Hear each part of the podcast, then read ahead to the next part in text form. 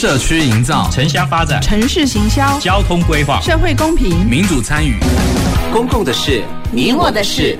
欢迎收听《公事好好说》，公司好好共，公司呵呵共。本节目由高雄广播电台与国立中山大学公共事务管理研究所合作直播。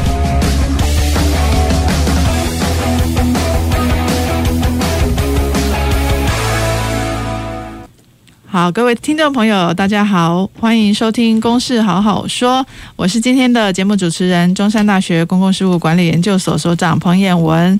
好，我们今天要跟大家谈的这个主题哦，是这个月六月一号刚开始这个实施的新的一个法令，好，就是跟踪骚扰法、跟踪骚扰防治法。好，那呃，这个法令其实很多人可能。都知道有一些跟踪骚扰这类的行为，但是以前可能觉得这个还是可以找警方处理呀，为什么还需要另外另一个法？好，那现在其实已经有所谓的性骚三法，就是说性性别工作平等法、性别平等教育法，还有性骚扰防治法。其实对于性骚扰的这个防治。感觉法令也已经很充裕了啊，那为什么还需要跟踪骚扰法嘞？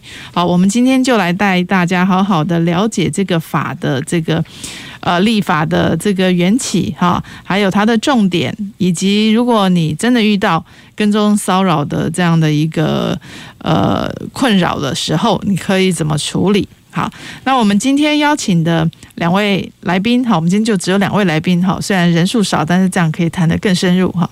呃，首先第一位是跟我们线上连线的，哈，是这个跟骚法很重要的一个推动的呃幕后的英雄，哈，妇女救援基金会的执行长杜英秋，英秋，哎，主持人好，大家好，各位听众大家好，好，谢谢哈。然然后，另外一位在我们现场的是我们高雄市妇女薪资协会的理事长杜海荣理事长。主持人好，各位听众大家好。好，哎，好，那海荣也是律师哈。那这个呃。高雄妇女新知这个在我们高雄在地，其实也陆续也一直都持续的提供一些这个法律的免费的律师的服务哈。哎，海龙要不要先介绍一下我们的这个服务？是我们呃高雄妇女新知呢呃长期在高雄耕耘，那么我们也在呃每周四的下午两点到四点这个时段，我们都有提供免费的法律咨询。那欢迎各位听众来电预约。嗯嗯嗯。就查网络上就可以知道电话五五零零五二二，我有背起来。好，五五零零五二二哈，就是其实如果需要律师的咨询，其实很难得是免费的，而且是任何法律问题都可以问嘛哈。是，嗯哼，所以包括今天的这个跟踪骚扰法哈，当然没问题。听到我们讲完，还有什么觉得哎，到底我我我要怎么做？下一步的话，也可以直接就预约这样的一个法律咨询哈。是，好，那我们一开始哦，就想要来先这个请教英秋哈，因为其实。呃，妇援会还有这个呃其他几个妇女团体哈，在之前其实是推动这个法整整个让它通过很重要的一个呃主要的这个发动者哈，所以是不是请英秋跟我们讲一下，我们是在什么样的理由原因下面要推跟踪骚扰法的？好，那各位听众还有主持人哈，还有杜。秘书长哈，那我先跟各位介绍哈，其实在二零一四年，大概是一百零三年的时候，那时候其实现代妇女基金会其实他们就有发现蛮多的案例哈，目前是无法可管。那这些的案例通常是女性的被害人为主哈，然后她遭受到跟踪骚扰，有些是可能是亲密关系哈，那有可能是莫名的一些。网友哦，或者是可能莫名的，因为你被看不顺眼，或莫名的被跟踪骚扰。可是目前的法律是完全没有办法去做一些管理，就是去协助的哈。那所以他们那时候去就现代跟一些学专家学者还有防暴联盟，他们就有成立一个跟踪骚扰防治法的一些草案哈。那后来我们才发现，现代以外还有包。后来，像妇女救援基金会、立新基金会、妇女薪资基金会，我们发现，哎，我们的服务对个案里面其实蛮多，也是有这样。那曾经有协助个案去报警，包含有涉及到校园那个呃教育，就是校呃性别平等教育法的哈，那包含性骚扰跟那个那个校园平等呃平教育法吧，哈，嗯，然后也不能适用，那我们发才发现哦，这个其实这样跟踪骚扰的案件其实还蛮普遍的哦。可是如果他本身不是家庭暴力，属于家庭暴力的话，根本就常常是求助无援哈。那你怎么去制止对方叫他不要跟踪骚扰？因为没有法院的一些依据。嗯嗯、那被害人很害怕的是说，他去报警之后，或是提了诉讼之后，对方再继续。对他跟踪骚扰吼，他也没有办法去阻止，所以也认为是说这样的方式就类似家庭暴力防治法里面有一个那个保护令的制度的设计设计，哎，所以才想说，既然这些法院都没有办法的情况之下，除了家庭暴力防治法里面的被害人以外，其他通通没有这样的设计，也没有要求要及及时的制止，他不可以再靠近啊跟踪骚扰，那最好方式就是有一个叫跟踪骚扰防治法。那跟踪骚扰防治法其实很早之前在加州就第一例的跟踪骚扰防治法的，他加美国加州，对对对，好、嗯，那之后像那个是什么什么样的情？那个是什么样的情况呢？我记得那那时候好像就是在那大概是美国加州，在一九八九年的时候有发生那女演员遭到疯疯狂追求两年的粉丝的杀害。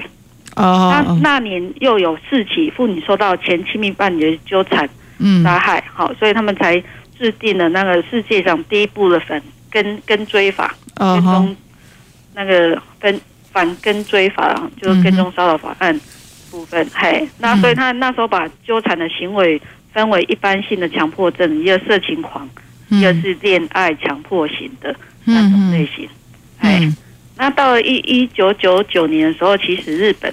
也发生了捅穿的事件，就一位女女大学生被前男友纠缠并杀害这样子，然后所以他们隔年也也通过那个残脑行为规制法，也有。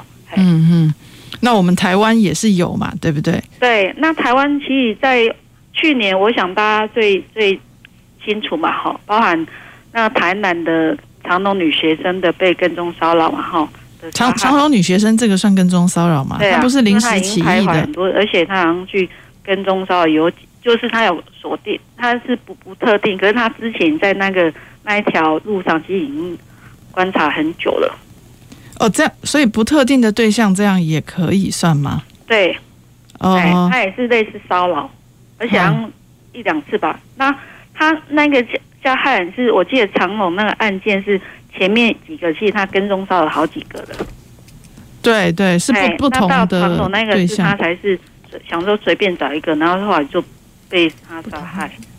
嗯嗯嗯，哎哦好，所以那很很多台湾重大的杀害案件里面，我们知道很多在研究里面都有一个前面叫做跟踪。嗯，哎，嗯哼，所以那时候我们妇女团体提出来的时候，都会跟。就是在游说的时候，是很多重大犯罪之前，几乎都会有跟踪的行为。嗯嗯嗯，哎、嗯，对，好，这个杜理事长，那个海荣，哎，今天刚好两位来宾都姓杜，海荣理事长有有没有补充说，像刚刚台湾的一些案件？对，对，其实呃，我们跟踪骚扰防治法哈，呃，他在呃最应该是说，呃，在他通过哈，其实是。呃，我认为啦，哈，影响最大的案件哈，应该是这个屏东的这个呃，这个呃跟骚，然后后来嗯、呃，就我所知道哈，就是说他就是很爱慕哈这个通讯行的女店员嘛，然后他就是制造一个假车祸，然后。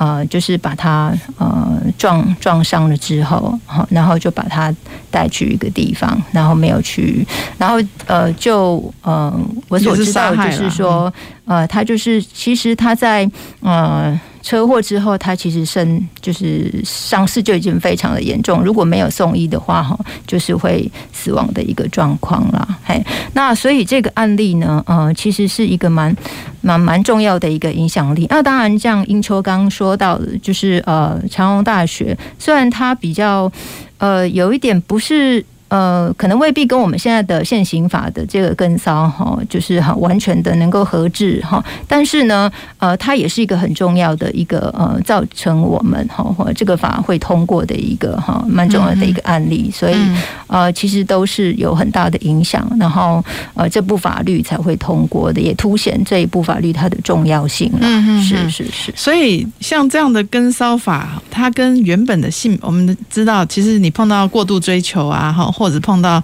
性骚扰的人啊，哦，你其实甚至性霸凌的人哈，你其实现在都有性骚扰防治法可以去，呃，就是说去提告或者是去申诉嘛，哈。是。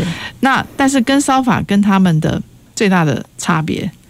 啊，我已经有这个法，为什么还要跟骚法？那个、是啊，就呃，其实跟骚法它最大的意义是在于，就是说，虽然我们原本哈在性骚扰的案件，其实性骚扰这个案啊，它的那个定义啊，在我们原本的三个法律里面哈，呃，性骚扰防治法、性别平等教育法，还有性别工作平等法这三个法令里面呢，其实呢就已经涵涉的很广了。嗯，那我们跟骚的案件呢，其实呃，它有一些要件。好，所以也就是说，其实跟骚的案件，它呃是把这个呃骚扰、性骚扰的呃这个原本的案例里面，那比较对人身安全哈有危害的，好，那我们呢哈把它定了几种类型，然后认为说哦那。呃，如果他有反复哈，或者是哈这个不止一次的这样的行为持续这样的一个行情形的状况的时候，那我们应该呢哈要给他保护，以免呢他后面产生就是更大的危害。嗯，那其实它最重要的意义就是在于说政府能够在这个时候就可以介入了，也就是说他还没有在这个危害真的发生之前，那我们就可以用报警，然后警方呢他就核发这个呃书面告诫。好，那书面告诫他还是又再犯，好，那我们就可以申请保护令。嗯，好，那另外呢，这部法典它还有一个很重要的，就是说，他把这个跟踪骚扰哈，他是认为说是一个刑事犯罪。好，所以刑事犯罪的话，如果好，他有这个呃重大哦，情节重大哈，然后那个犯罪嫌疑重大，然后有反复实施之余的话，他甚至还可以做一个预防性的羁押。嗯哼，好，所以哈，其实是这个保护的程序，对被害人保护的程序，是这一部法典最重要的一个意义。嗯嗯，是对，所以。这个以前的性骚扰的这个，如果你你你要去申诉哈，那开始这个学校可能立刻要受理通报是没错，可是他可能要三个月内哈做一个调查，然后再结案。好，所以这个呃，如果你持续在这个这当中哈，每呃虽然其实学校啊，或者是可能是呃一些职场哈企业哈，他还是会去。警告这个行为人哈，加害人不能继续骚扰或什么的，可是没有一个强制性哈，他他就算去了，也好像也没也也无所谓。好，那。有跟骚法之后的一个最大不同，就是说是警方是介入的，是。好这个呃立刻报案之后，可能立刻可以有一个行动嘛，是。好那而且这个刚刚有提到，我们待会呃稍后也会再多一些再讲这种保护令的部分嘛，哈，是。就是可能违反的话，其实是是就是是一个刑事的这个刑事的罪的，违反保护令罪是是蛮严重的，对，好，那我想这个应该是很很重要的精神哈，但呃。呃，现在的这个报案的案例，哈，是不是也都是就是说比较是符合？呃，我知道之前在讨论的时候，就是说跟骚大部分，呃，可能是发生在追求，哈，这个追求当追求的行为，哈，是不是？是不是？然后妇女团体其实也对于说，是不是跟骚？要限制于这种只是跟性或性别有关的哈，这种呃追求或者是侮辱哈，但是是跟性别有关的这种行为，我知道这个英秋当初妇女团体其实是希望不要限制于性和性别的行为嘛，对，对不对？对。嘿，那你可不可以讲一下为什么妇女团体反而会觉得不应该只限于性与性别的行为呢？应该是说我们呃，刚刚主持人讲说现在有很多法。法律嘛，包含性平三法，对。部分是可以使用。可是有一部分，嗯、呃，那是有限性跟性别这一部分没有错的哈。那可是如果是说有些案件它是没有涉及到性及性别，譬如说我刚刚讲，今天就有一个人就看你不爽，嗯，哎，那他就是想要跟踪骚扰你，嗯，哎，或是他可能住在我们说二邻居好了，嗯，好，他就三不五时就来来来弄你，然后就不断给你用很大的说或一些侮辱啊、恐吓之类，就是让你会害怕之类的话，其实这就没有性，就没有是适用到性跟性别，或有些可能那个讨债，嗯嗯，讨债的这个很多。对，哎，那像我之前还接到一个案子是，就是乡下，他说那个二邻居严重到，就三三不五时会用那个烟熏稻草熏熏他们家，嗯嗯，哎，很骚扰就，就骚扰他们，然后就希望他能够搬走，嗯嗯，好，那像这些可能是没有涉及到性跟性别的一些的因素的时候，好，那可能对一些这些被害人而言，他就。蛮没有办法去使用，哎，那警方是说，如果没有办法使用，一样可以用社会秩序维维护法来做一些处理啦。那很大差异就是没有办法申请保护令，嗯，这一块啊。那我再补充一下，呃，跟踪骚扰防治法，它的主管单位是警政署，内政部警政署，嗯哼，所以大家知道这就属于犯罪行为，所以很定义它是一个犯罪行为。可是性平三法不是，哦，它主要是属于行政法的部分。哎，那有可能它主管单位有可能卫福部，有可能是教育部或劳劳劳劳委会这边劳动单位。嗯，哎，那他就不是一个警政单位。那你真的要提告的部分，就只有性骚扰二十五条里面的那个性触摸罪部分可以。那你其他都要透过申诉。那可能大家也知道，职场的申诉跟校园的申诉其实是有限的。那除了职除了职场。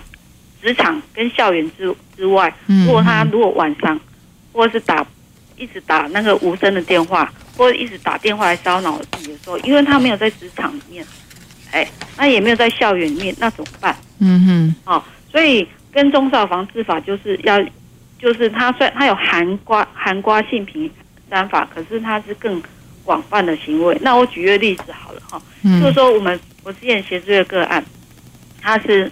那个他是读那个那个学成班的，哦，管理学程班的，嗯哼，哦，那他就是那个有一个男同学就那个业主吧，就看他很很很很不爽，哈，然后一直要去开对他的身材开始骚扰啊之类的，然后结果他就提出校园的性骚扰申诉，嗯，结果提出来之后，校园也没有很大一些制止，好，那这个这个跟踪骚扰这个骚扰者，他从性骚转成。跟踪，甚至到他家找人到他家去泼漆，好，甚至有一次还差一点掳走他的小孩，他吓死了。嗯好，他就警告他说：“你如果你再继续再申诉的话，可能下场会更惨。”嗯，好，那这样情况之下无法可管嘞。嗯，哎，完全没有办法去做处理这件事情。那因为这样子，他整个精神崩溃。嗯嗯，哎，那但我有点好奇哦，但就。这这样的行为，他他是看他不爽。那这样如果可以适用于因为性与性别的这个条件吗？就是说，跟骚法他不是刚刚才说要跟性与性别骚他吗？啊？他先性骚扰他哦，所以有性骚扰的这样的部分，对，对，对，对，因为他因为性骚扰而提起申诉，嗯嗯，学校的申诉流程。哦，好好好，OK OK。所以学校根本没有办法制止那个人的持续性的行为。嗯嗯嗯，因为那是属于行政法，你你不处理也不会怎样。哦，因为他因为他那个人不是学校的教师嘛，哈，学校对他没有约束力。学校的学生，嗯嗯，就是受害者是学校的学生，两两个都是学生。哦，两个都是学生，那那这样的话，学校应该还是学校理论上是可以要求啦，就是说在行政上面的做一些处置，要求对这个家行为人不要。这个骚扰，可是他不听的话是没有一个办法。对对对。那现在如果有了跟骚法之后，有什么不同呢？他就可以提告。嗯哼。那透过警方告诉他说：“哎，你这样子不可以，不可以对他。”哦，那如果在持续的时候，他就可以两年内嘛，就可以去申请保护令。嗯。哎，那也另外部分，他也可以直接提告提告他跟踪骚扰罪了。嗯嗯嗯。对。这个部分是不是就是刚刚那个海荣？那个理事长有提到的，就是他如果看起来有再犯之余的话，是对，那就属于犯罪行为啦。嗯，那可能我们的姓名三法比较属于犯法行为，就台湾还是还蛮现实，就是很多人还是害怕有前科啦，嗯，哎，那还是不希望有一些犯罪行为或一些刑事的记录在里面，哎，所以有时候这种就是有一些犯罪行为的话，可以透过刑法来制止对方进一步的一些更大的一些危害。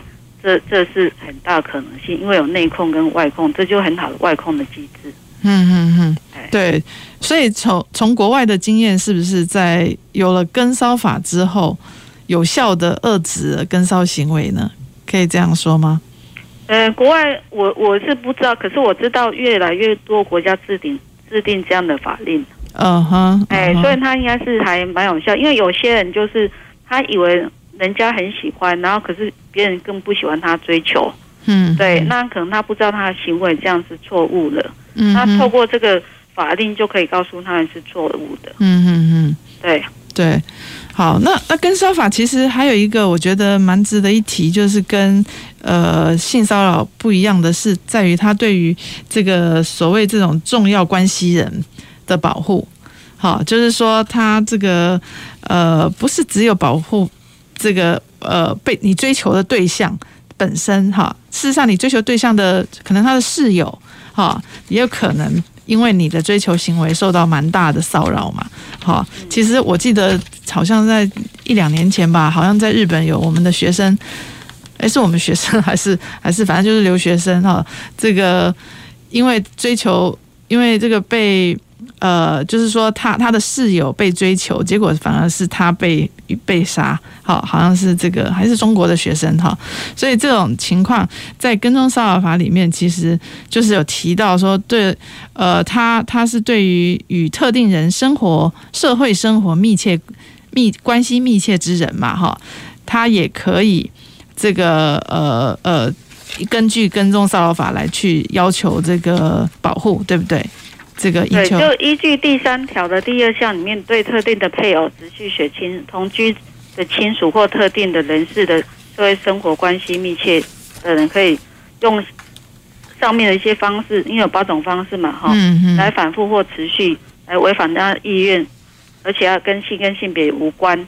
哦，这是无关哦，的各各款行为哈，而且让他心生畏怖，足以影响日常生活或社会活动。嗯嗯，哦，就是骚跟踪骚扰行为。我不知道主那个彭老师记不记得？嗯，在前几年的时候，有一个双胞胎姐妹。嗯，那有一个那个人，他不是他先好像先先追求妹妹吧？哦，那后来就妹妹不喜欢他嘛，嘿之类的。然后后来他就觉得姐姐比较漂亮，要持续追求。然后追求好几年，然后每天站岗，写那个情书之类的嘛，哈。那时候好像社会还蛮轰动的，嘿。那后来警方怎么处理？不知道。警方就以说，因为他曾经追求过妹妹，然后硬套家庭暴力防治法里面的约会关系，嗯，然后给他核发，就是申请，请他去申请保护令，然后很快就过。哦。所以那个时候只好应应用这个了，因为他们并没有正式交往嘛。嗯哼，哎，除非可能有正式交往，可能有几天有可能，可是就是前提要先构成约会关系，嗯，之后才可以。那其实他是更适合这个跟踪骚扰。嗯嗯嗯，所以所以对，现在有了跟骚法的话，那当然他这样的行为就不用去硬套这个家庭家暴法才能有保护令了嘛。好。对。对对，所以这边也特别强调说，呃，与性跟性别无关，就是说他并不是要追求你，他可能是要追求你的姐妹，或者是有一些其实有一些父母，呃，也因为这个这个加害人要追追求他的女儿，结果是父母蛮遭殃的，可能到他们家去这个制造一些泼漆破坏啊等等，所以这些人现在也都可以以这种所谓的社会关系密切的人来提告嘛，哈。对对。嗯，好，那所以这个这个法其实是在刚刚英秋提到说，我们一零三年就开始有妇妇女团体推动，然后差不多历经了这个七八年的这个努力哈，在去年底哈一百一十年十二月一号这个通呃就是说正式公布哈，那然后六个月后这个正式实施，也就是就是今这个月的一号，好，所以其实呃我想现在的那个可能蛮多的这个。呃，学校啊，或者是呃，这个教育机关都有或者是职场哈，可能都有收到开始呃警政署呃发出的这个懒人包哈。网络上其实也现在开始都可以看到这种跟踪骚扰防治法懒人包了哈。那比如说他其实就很。我在这边就看到手边就有一份哈，就是把这个跟踪骚扰的行为种类，好，这个刚刚提到法令中有提到八项，好，来做一个这个介绍哈。比如说这个第一个哈，这八项就分别是监视、监视观察，好，监视观察就是，呃，大家应该可以理解，就偷偷的看你呀，哈，然后这个。一直盯着你哈，跟踪你这样哈。然后第二个呢是这个呃尾随接近，哈，就是呃可能就是跟在跟在你的跟着你的行踪嘛哈。然后再是这个寄送物品，这个寄送物品是我倒是比较觉得觉得有点这种行为多吗？哈，寄送物品是指什么样的骚扰呢？他有时候寄送，譬如说有时候他会帮。买什么东西可能他不喜欢的，好、哦，那譬如说可能他的寄件人收件人都写杜英秋收，哎、嗯，那有可能会就一直送送花啊，送礼物哈、哦，这是比较我们说好好看的东西哈、哦。那有些人有没有送排泄物？哦，嗯哼，送尸体，那个动物的尸体。哦，好好好，哎，好，那就告诉你说，如果你怎样怎样，你就跟这个动物尸体。就有那种威胁恐吓的言语，这样子哈。那我们这这种，我们之前就是如果会服务一些暴力的被害人，有时候会有听到这样子，被害人会会收到这些的东西哈。那还有一个是他会帮你寄送待定，嗯嗯，哎，譬如说敦秋待定什么东西哈，然后你收到之后你付钱。哦，还有这样子哦，对对对，哦、也有也有这样。那他借机就是要要引起你的注意哈，哦、那让你那个生活造成一些不安，嗯之类的。哎、哦，那尤其当有人收到那个什么老鼠的尸体啊、嗯、猫咪的尸体啊，那会的确会造成他非常非常大的一些恐惧。嗯嗯嗯。OK，好，就寄送物品这种也是会构，就是重复的这样子做的话，也是构成性这个跟骚哈。然后冒用各资，哈，第四个冒用各资，冒用各资，冒用各资的情况是跟踪骚扰，对，嘿，他，他有可能是冒用各资，刚刚讲的是说，他有可能去帮他去申请账号，嗯，好，或者是有可能是帮他去申请一些贷款，嗯嗯，好，那通常这是比较比比比较那个那个认识的人，那我之前有个个案哈，他就是冒用他去。把他们就是可能交往期间的一些性爱影片或一些有一些裸照有没有？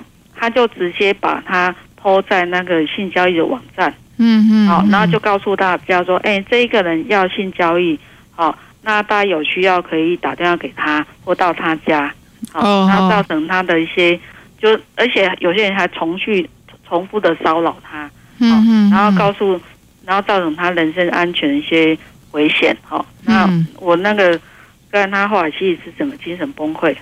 对对，就是他把他的电话这样是任意的公布，而且还是乱写说哈，就是就是乱乱制造这个这个假新闻就对了哈。对对对对，哎，那像我我现在有一个个案哈，好的，呃，那个英秋，我们那个五十八分，因为要先休息一下哈，那我们还有四项这个。四类跟踪骚扰行为，我们等到休息过后，大家回到公司好好说，继续介绍。走进时光隧道，踏遍每个街角，城市的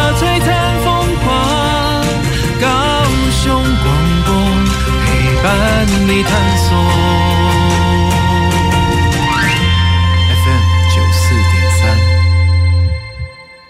有人跟我告白，我拒绝他了。从那天开始，他每天出现在我附近，还会发很多奇怪的讯息，怎么办？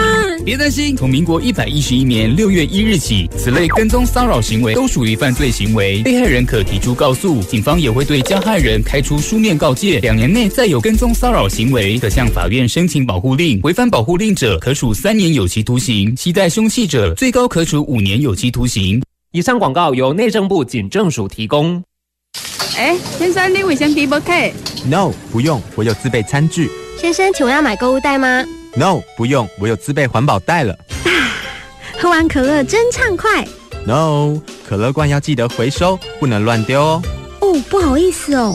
减少垃圾量，生活处处可省钱。家中汰换的电器、家具和衣物，可以转送给亲友或社服团体，让资源活化再利用。资源回收要做好，垃圾减量更环保。高雄广播电台邀您一起实践绿色生活。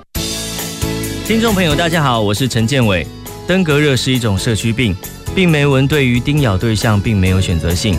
一旦有登革热病毒进入社区，而且有病媒蚊滋生源的环境，就有登革热流行的可能。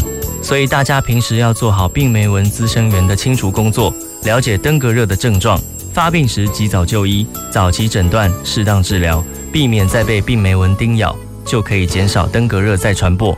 您现在收听的是最关心你的高雄广播电台 FM 九四点三 AM 一零八九。大家好，我是陈淑芳，今年八十三岁，已经打完第三剂 COVID-19 疫苗。打疫苗前要吃饱、睡饱，确定身体状况良好。长辈要请家人和照顾人陪同哦。打完疫苗，请在现场休息观察至少十五分钟。回家后继续注意身体状况，多休息、多喝水。我是陈淑芳，请跟我一起接种疫苗，提升保护力。有政府，请安心。以上广告由行政院与机关署提供。随时陪伴着你，你最好的默契，空中串联一起，分享点点滴滴。九十三，九十三，九十三，你最默契的电台。公共的事，你我的事。您现在所收听的是高雄广播电台与国立中山大学公共事务管理研究所合作制播的《公事好好说》。欢迎回到《公事好好说》，我是今天节目主持人中山大学公事所彭彦文。我们今天谈的是。呃，跟踪骚扰法上路哈，跟踪骚扰防治法哈。那我们今天请到的是妇女救援基金会的执行长杜英秋，在跟我们电话连线哈，还有这个高雄市妇女新知协会的理事长杜海荣哈，两位来跟我们介绍以及呃讨论这个跟骚法通过哈它的意义。那我们刚刚已经介绍了。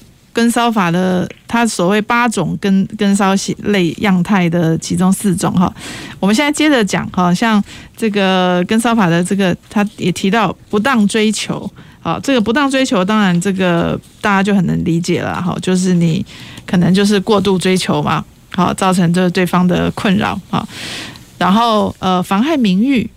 这个妨害名誉，这个呃，海荣理事长可不可以讲一下，什么样情况妨害名誉也会变成跟骚啊？是像呃，因为呃，依照我们刑法原本的概念呢，哈，我们根于妨害名誉这个部分，我们可能有涉及公然侮辱罪，哦，或者是这个呃诽谤罪，哈，但是他并没有可能，并没有在好，并没有呃，如果这个行为人呢，他并没有在公共场所好去。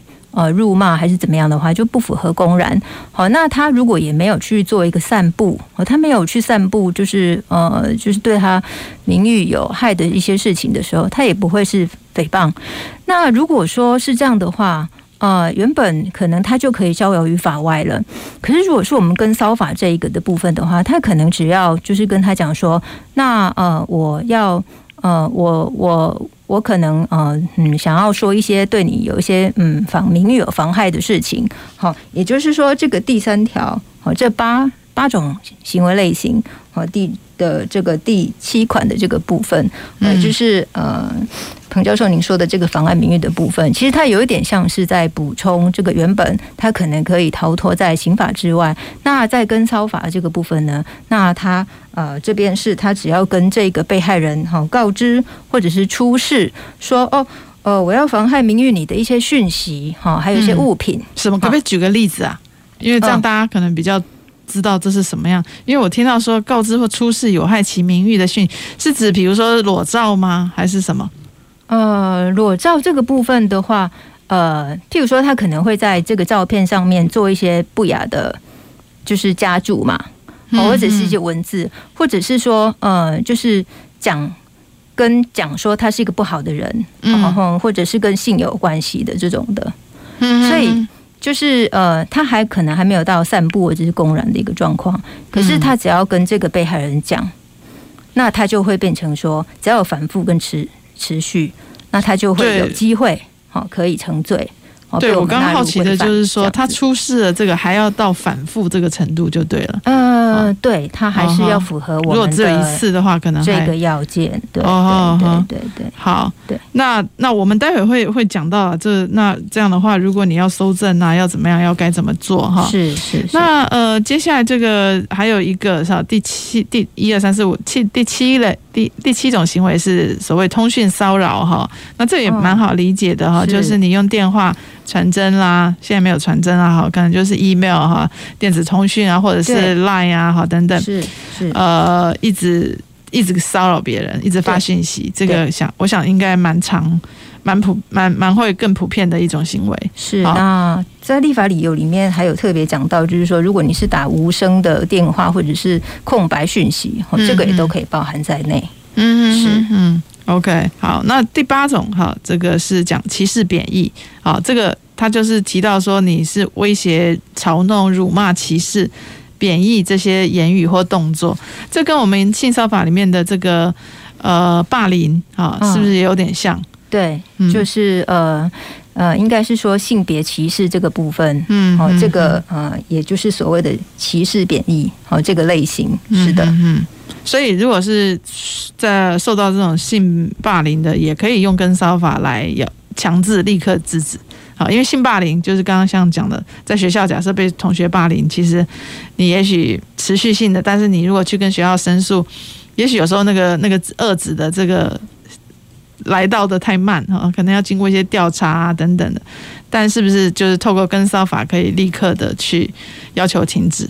哦，是的，没有错。哎，在性霸凌的这个部分，也可以把它涵盖进来。是的，嗯哼，嗯，好，好。那所以这个我们刚刚介绍的哈，就是这个八种哈，这个呃样态哈，可能的跟骚的样态嘛哈。哎，我有点好奇说，像这个呃，之前我们知道有一些歌手啊哈，会被，因为刚刚讲第一个就是不当追求啊哈，或者是这种接尾随跟进，有些歌手哈明星会被。影迷、歌迷，这个一直尾随嘛？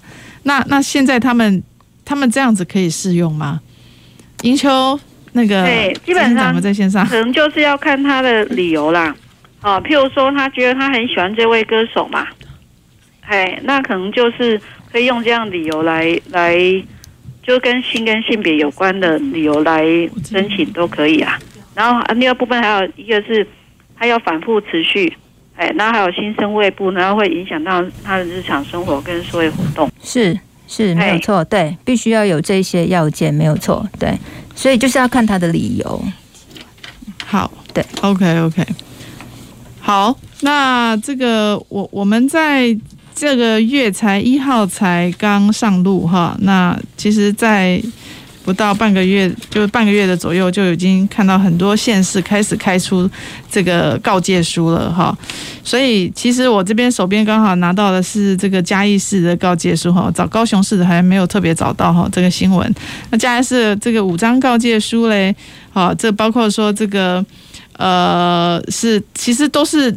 一个有三件是前男女朋友的哈，那两件是不当追求的，就是确实最大宗的可能还是跟这个追求是有关的哈。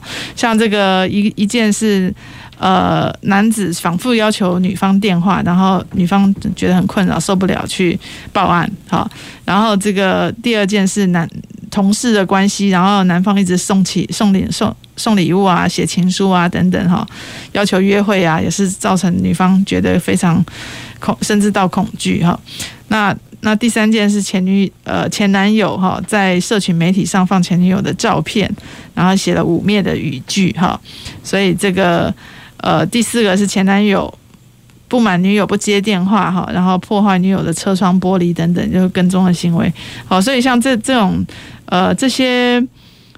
呃，情况其实确实看到说他很多是跟那个跟追求有关嘛，哈。那那现在遇到这种，如果说遇到这样的情情况呢，一般一般其实不一定是女性啦，也有可能是呃，虽然说八成的这个情况发生在男性追求女性是没有错，但是也有可能是同性间的追求啊，或者是女性追求男性啊等等，是不是这个呃，他们应该要做的第一个动作会是什么嘞？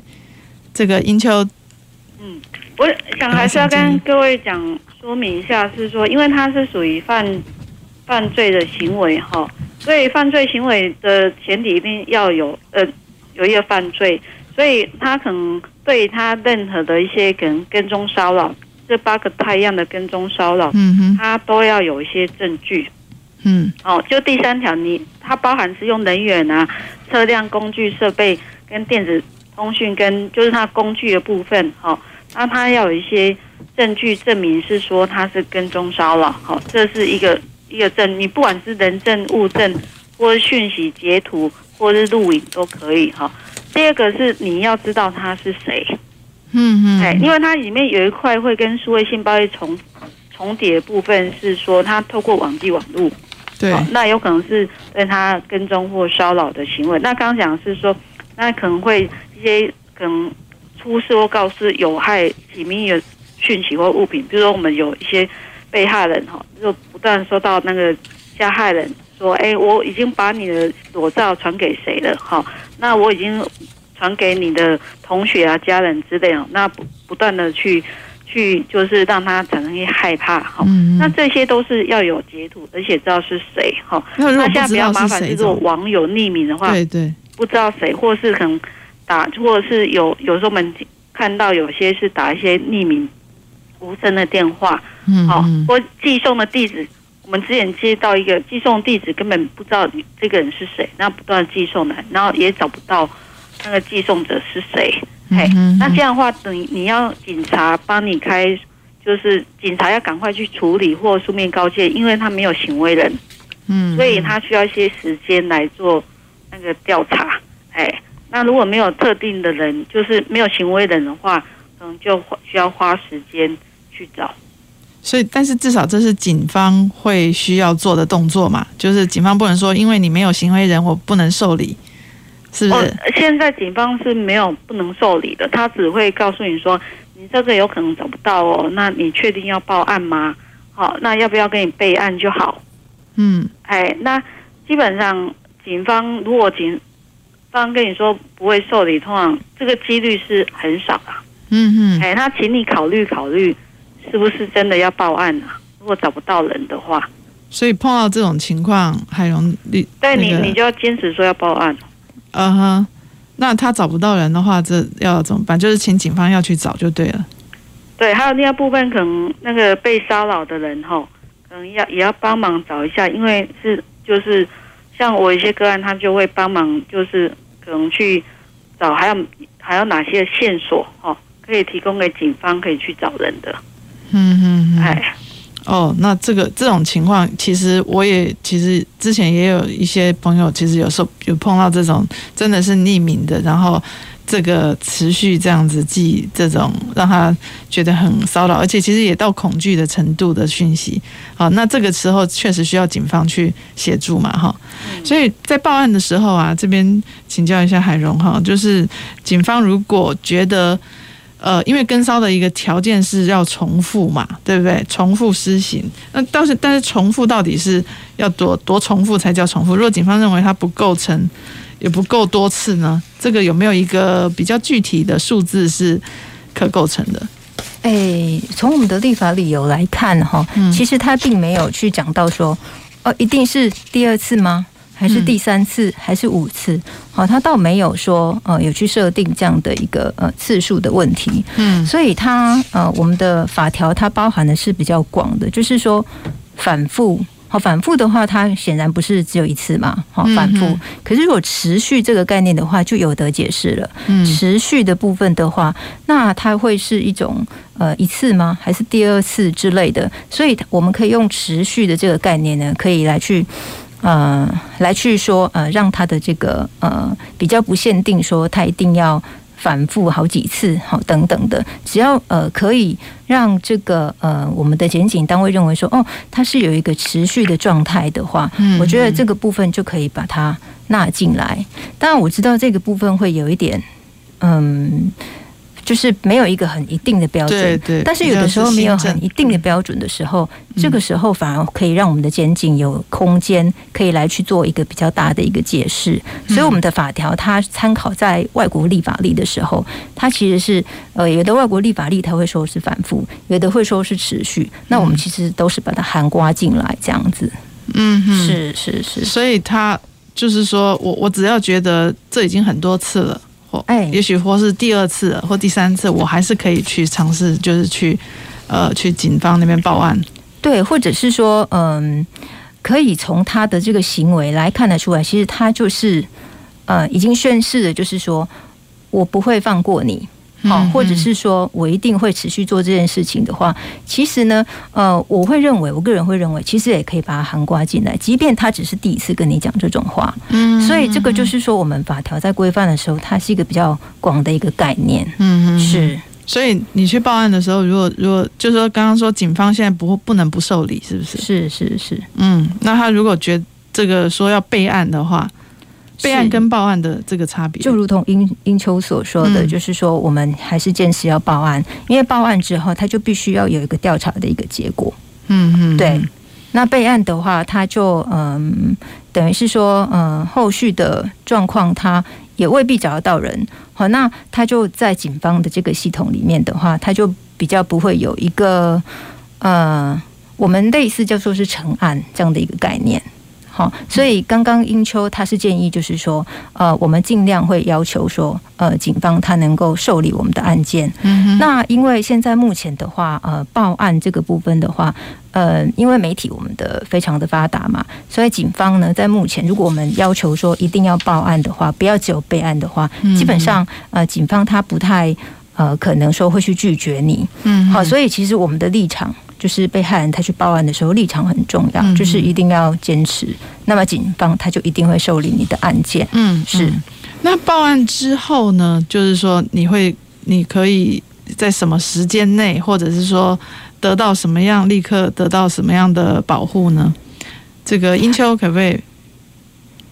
哎，哎，帮我们说一下。他们警政署有有针对，如果有民众要报案。针对跟踪骚扰来报案的话，嗯，当然会做那个立即的调查嘛，哈，然后看看是不是有符合，然后会分两条线，一条是直接申请那个书面告诫，一条是走刑事的告诉，就是告对方那个就跟踪骚扰罪这样。子。嗯，哎，好，那如果是有，因为有些人想说啊，我不要走刑事，刑事太麻烦了，那他初犯或就几次可以想说，透过警方的书面告诫就可以了。嗯、那他可以说，啊，他暂时暂不提告，六个月暂不提告这样子。嗯，那当警方帮他受理之后，就会到家防官那边去去去看要不要核发书面告诫。好，那有没有核发的话，那个被害人都会知道。因为如果有核发的话，好，那没有核发的话，那个那个警方会给公文。给被害人说他他核发了哈，因为之后还要申请保护令嘛，嗯，所以他就可以针对拿到核发的公文，然后就去，如果在两年内再再度骚扰跟踪骚扰的话，他就可以去申请保护令。好，所以被害人是知道有没有核发的，所以还会有没有核发的情况，是不是？有可能会没有核，那没有核发有可能呢，就是可能在什么样的调查的时候可能没有找到那个。那个被告嘛，哈、嗯，就是骚扰者嘛，嗯、跟骚者，那另一部分可能证据力还不是那么足够，嗯嗯，哎，那因为你要，就是你要给他一些所谓行政法或警告而言，你要有一些证据之类的，哎、嗯，那有可能会有没有核发的一些状况也是有的，嗯嗯，那如果像这样的话，他是可以提那个我们所谓那个那个救济的管道，那可能就到。那个透过原警察，那去去提出就借管道，那会由妇幼队那边来做一些审议之类的，还救济的一些机制。哦，所以所以一就是说，可能是是十天内，是不是是先由警方判断？没有说是没有说十天内哦，因为我很可惜的，我们在呃立法当时哈，其实当时我们呃很多的呃民间团体也都会要求说，希望能够有一个期间的限制，比方说七十二小时，那警方就应该要开立这个呃开或不开就要告诉我，是就是嘿七十二小时，但是很可惜的，嗯、呃，没有通过这个规范，好，所以目前的话，我们的这个书面告诫是没有一个期限的，但是就如同刚刚英秋所说的，就是。开或不开，发或不发，哈，其实他都会通知。那如果说哦，你想要救济的话，哈，就是十天内，哈，那我们可以好去做一个异议的动作，是这样子的。哦哦、所以是哦，我看到这个十天是指他发给你之后，如果他发给你是我不我不去书面不合发书面告诫。这个通知你，那你觉得很奇怪，怎么怎么会不合发？你可以在十天内去这这个向上级警察机关异议。是的，哦，那可是在这个就是说你去报案之后，其实你要等多久才能得到这个核发或不核发这件事是不知道时间的。哦，这所以可能也是这次立法可能比较呃，大家觉得还需要还需要加强的地方。是的，啊，是不是应该至少要有一个受理跟回应的期间嘛？好，那英秋，我我们在这个立法中，除了像这样的，呃，就是说这个这个觉得有点可惜的地方，还有没有什么其他这个未来这个跟烧法可能有进一步这个修改改进的空间的地方呢？嗯，我觉得有可能就是刚刚在讲的是说，他如果有没有核发，他他的后面的施行的状况，嗯，怎样？我觉得这一部分也要去做理解的。哎，然后另外一部分是说。我们要看现在的书面告诫，它核发的效果是怎样。嗯、好，如果按照我们之前在讲，是说一些人可能他不知道他的行为是犯法的，嗯，然后可能透过这样的部分，其实很多犯罪行为是可以降低的哈、嗯。那我觉得这个法很大的作用是很大的宣示的效果。嗯，以前我们都很很很羡慕什么一零一次求求婚啊。哦，或者是不断追求，就是会打动人家心之类的哈。嗯嗯。那透过这法的话，其实就让一些人知道说，这些的行为其实是不对，是一个一个犯罪的行为。嗯。那最后一页，我觉得是要讲到后面的那个就保护令的的执行呐。哎。嗯。保护令的执行有可能还有后面还有很多的一些问题要去做一些处理哈，包含是它的核发的一些。保护令核发的效果跟执行的一些状况，哎，那是不是可以真的符合就是大大众的需求？他这个保护令的部分，我们也也想了解一下，就是他今天如果你核发了书面告诫，哦，就是呃提醒你你现在不能再继续你这个骚扰行为，但是他又再犯的时候，你就可以去用这个证据去呃去要求保护令，好去核发嘛。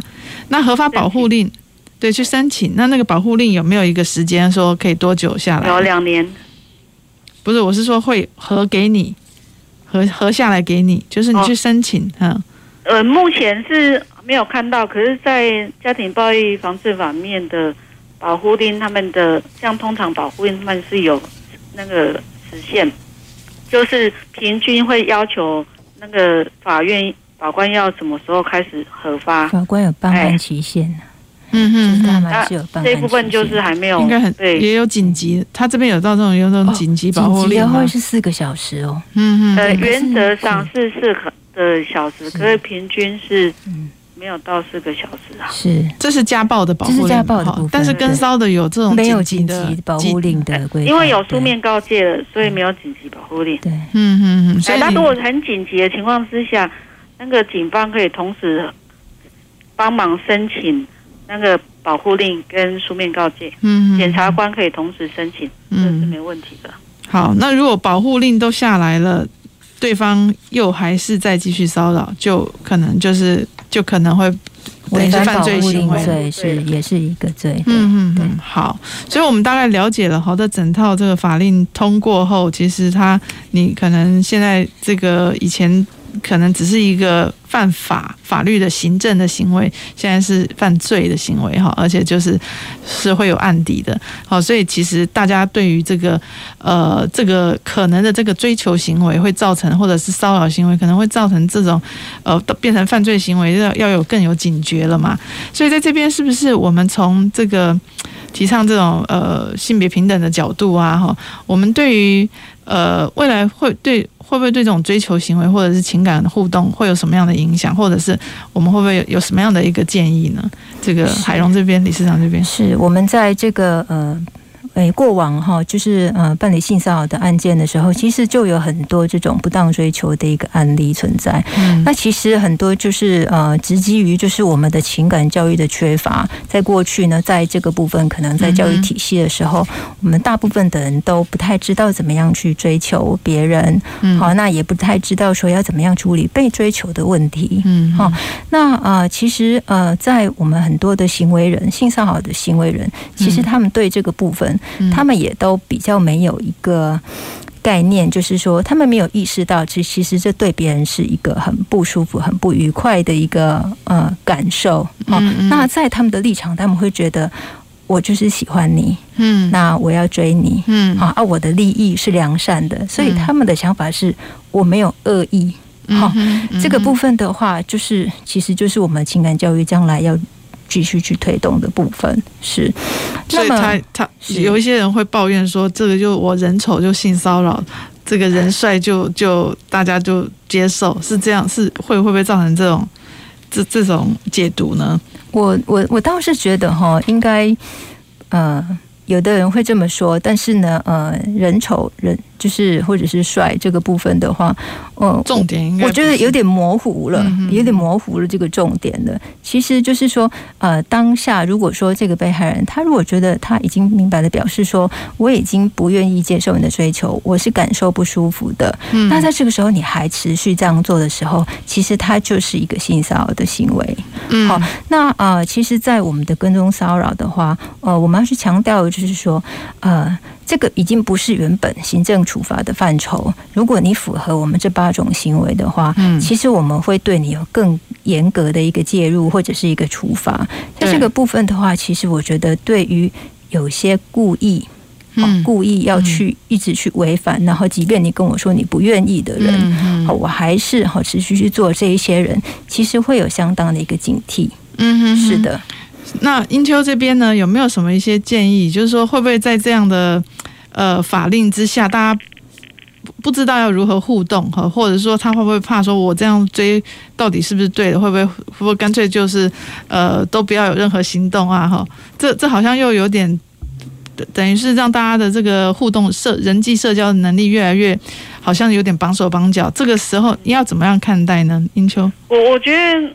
没有那么严重啦，其实他整个样态或一些犯罪行为，其实都写得很清楚嘛。嗯哼，对。那原本你你去追求人家，人家就是不喜欢你嘛。嗯哼。这而且他是说反复实行的施行，而且让他心生畏怖。嗯哼。他是有一些条件的，不是说啊，你送他三次的早餐，哦，然后他也没有说不好，他也没有心生畏怖之类的话，他根本也不会有这样的。就是提告了一些行为，嗯，出来啊，嗯、那我觉得是有点扩大的解释的，嗯，那这一部法很大部分是说，有些人会认为说啊，女孩子就应该怎么追啊，男孩子就要怎么追哈，那有些会用强硬的方式，嗯，来对他，甚至有可能会要强掳他，或者是可能要强行跟他发生性行为之类的话，嗯，我觉得这就是造成一些不当追求或不受欢迎的一些行为，嗯，我觉得会让大家更学习到。你怎么去做比较友善或是平等对待人家？你不要用人家不喜欢的方式来来去追求啊！而且你的追求方式还造成他害怕、嗯、恐惧跟伤害，这就不是一个追求行为，这是根本是一个骚扰、跟通过骚扰的行为。嗯，我们之前有遇过，就是我我我爱不到你，我也要毁了你。嗯嗯，这样的行为，好，那大家觉得说啊，他很可能爱他很久。可是你爱人家很久，人家不爱你啊。嗯嗯，对啊，那没有办法制止制止你，只好用这样的法律来来制止你，告诉你说你不要再追他，你再追他这就是犯法的行为，所以会有书面告诫。嗯哼，这个这个这个就是类似于这种提醒，而且你违反书面告诫也没有怎样，他就是告诉你不要做这种事情。嗯嗯，对，所以也不是一个处罚的机制。嗯哼，对，没有那么可怕。对，告告诫就是很好的。方式告诉你说，你要停止哦，你这个行为已经造成一些人家的一些就心生畏怖了，嗯嗯，这种犯罪行为你不要再做了。好，对，所以我觉得这这就不要太扩扩大解释啦。对，然后造成一些恐惧，真的没有那么就是。没错，在这个法制施行之后，其实也是一个学习怎么样能够更尊重对方的、了解对方意愿的、表达你的情感的这个方式啊，而而不是当你真正表达不当或真的那么没有自觉的人，有一个书面的警告，那你至少应该就就可以到此为止。好，所以这是跟骚法的这个呃这个利益哈。好，那我们今天很谢谢两位来宾呢，跟我们介绍讨论这个跟踪骚扰防治法好。那这个也谢谢大家收听《公司好好说》，下星期一呃下午五点半，请大家继续收看收听。好，我们再见。公事好好说节目由高雄广播电台与国立中山大学公共事务管理研究所合作制播，每周一下午五点三十分进行到六点三十分。谢谢您的收听。